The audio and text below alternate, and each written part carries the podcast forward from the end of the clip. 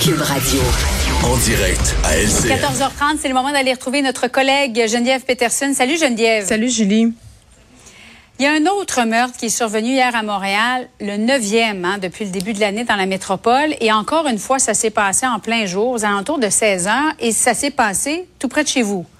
Ben oui, euh, puis d'emblée, je dirais que je trouve ça toujours un peu plate d'être davantage touché par les situations qui se produisent près de chez nous là, mais là c'est vraiment le cas. Ça s'est produit à l'angle Saint-Michel Crémazie Est, tout près du marché aux puces Saint-Michel. Ceux qui aiment bien chiner dans les brocantes, c'est un grand classique là. C'est un coin Mhm. Julie où il y a des écoles, euh, où il y a puis là tu l'as dit, ça s'est passé aux alentours de, de 16h30. Il y a des enfants, il y a des traverses de piétons, il y a une station d'essence, cinq minutes en voiture de chez nous. Euh, ça s'en vient préoccupant là, euh, ce qui se passe à Montréal. Puis je parlais tantôt avec un ancien agent euh, du renseignement du SPVM qui disait que l'effet pernicieux là, dans tout ce qui est en train de se passer, c'est qu'entre guillemets, on s'habitue. Tu sais, tu regardes les, les journaux Oui. le matin, puis tu fais aïe aïe, encore une fusillade, aïe aïe, encore euh, un blessé par balle à Montréal, à Laval, à Rosemère, tu sais, des endroits dont on n'en- on n'entend jamais parler à ce chapitre-là, là, avec des blessures euh, d'armes à feu. Puis c'est sûr que c'est ça que j'allais dire quand ça se passe près de chez nous, même euh, si ça se passe dans d'autres quartiers, puis que c'est inquiétant aussi, c'est tout à fait humain de trouver ça euh, épouvantable. Je trouve pas ça normal qu'on se dise ah ben oui dans, dans le quartier euh, Pointe-Saint-Charles, euh, dans le nord de Saint-Michel, à Saint-Henri, euh, c'est normal. Tu sais, ça, je- je- j'en j'en reviens pas qu'on en soit rendu à, à penser ça à Montréal. Mais mais c'est ça, ça me fait m'inquiéter pour puis je pense que c'est le cas de bien des parents d'ados là, ce qui se passe dans les parcs euh, le soir ou encore après l'école là, parce que je veux dire moi j'ai une fille de 15 ans, Julie, puis le Ouais. cliché là, tu sais l'été de mes 15 ans là, tu sais c'est l'été où tu as le plus un, t'as plus un Ouais. petit peu de lousse là.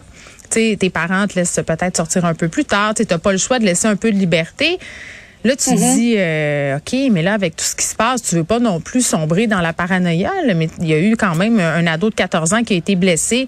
On se rappelle de cette jeune fille qui a perdu la vie dans une voiture. Tu dis, j'ai-tu envie que ça soit mon enfant qui mange euh, une balle dans un parc? Je- je- Parce qu'on a l'impression, euh, Geneviève, si tu permets, que ce n'est qu'une question de temps avant qu'il y ait d'autres victimes collatérales. Ben. Les premiers perdants dans des histoires comme celle-là, c'est toi, c'est les familles, c'est tes concitoyens à Mais c'est Montréal. tous les Montréalais. Qui ne se sentent plus en sécurité, effectivement. Et les Lavallois aussi. les Lavallois, les Montréalais, les, les personnes qui habitent ces quartiers-là, euh, deux petites filles qui ont assisté à, à une fusillade, là, elles flattaient un chat, elles vont s'en rappeler euh, toute leur vie de, de ce qu'elles ont vu. Elles auraient pu mourir, Julie, très très honnêtement, elles auraient pu être atteintes là par par balle. Donc oui, on a l'impression que c'est une question de temps. Puis à un moment donné aussi, tu sais, euh, je, je me promenais l'autre fois dans un parc près de chez nous, puis tu sais, euh, c'est une question aussi qu'on peut se poser là cet été euh, avec la chaleur et tout ça. Les experts disent que la violence Ouais. par arme à feu va augmenter.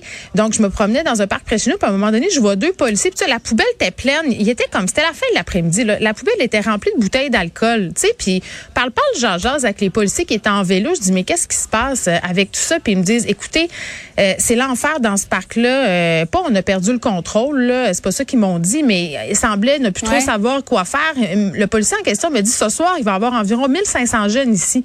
Et c'est comme ça tout le temps. Et parmi ces jeunes-là, ben il y en a qui sont armés. Julie, on sait que bon, on a un problème d'armes à feu chez les jeunes et qu'il y a des jeunes qui s'arment aussi parce qu'ils se sentent pas en sécurité.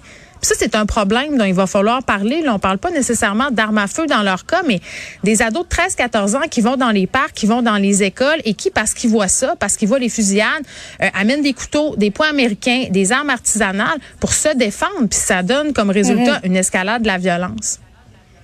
Et as-tu l'impression, Geneviève, en terminant, que tu as senti, quand tu parlé à ces policiers à vélo, qu'il y avait un désengagement de leur part, pas parce qu'ils souhaitaient, mais parce qu'ils se sentent tout simplement impuissants vis-à-vis de la situation? Ben, je sais pas si j'utiliserais le mot désengagement parce que le, le- le désengagement de la police, c'est un phénomène qui est documenté. Là, ce sont les policiers qui hésitent à intervenir par peur des représailles, par exemple, vidéos sur les médias sociaux, euh, campagnes dans les médias.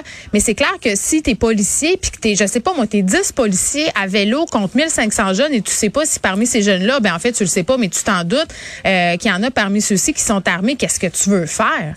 sais, qu'est-ce que tu veux faire? Donc, il faut s'attaquer à ce problème-là, enlever ces armes-là en circulation et sévir. Il faut qu'il y ait des peines plus lourdes. Là, on, en, on enlève les mm. peines minimales. En ce moment, ça n'a aucun bon sens, mais il faut agir aussi en prévention. Tous les organismes communautaires le disent. On leur coupe sans arrêt leur budget.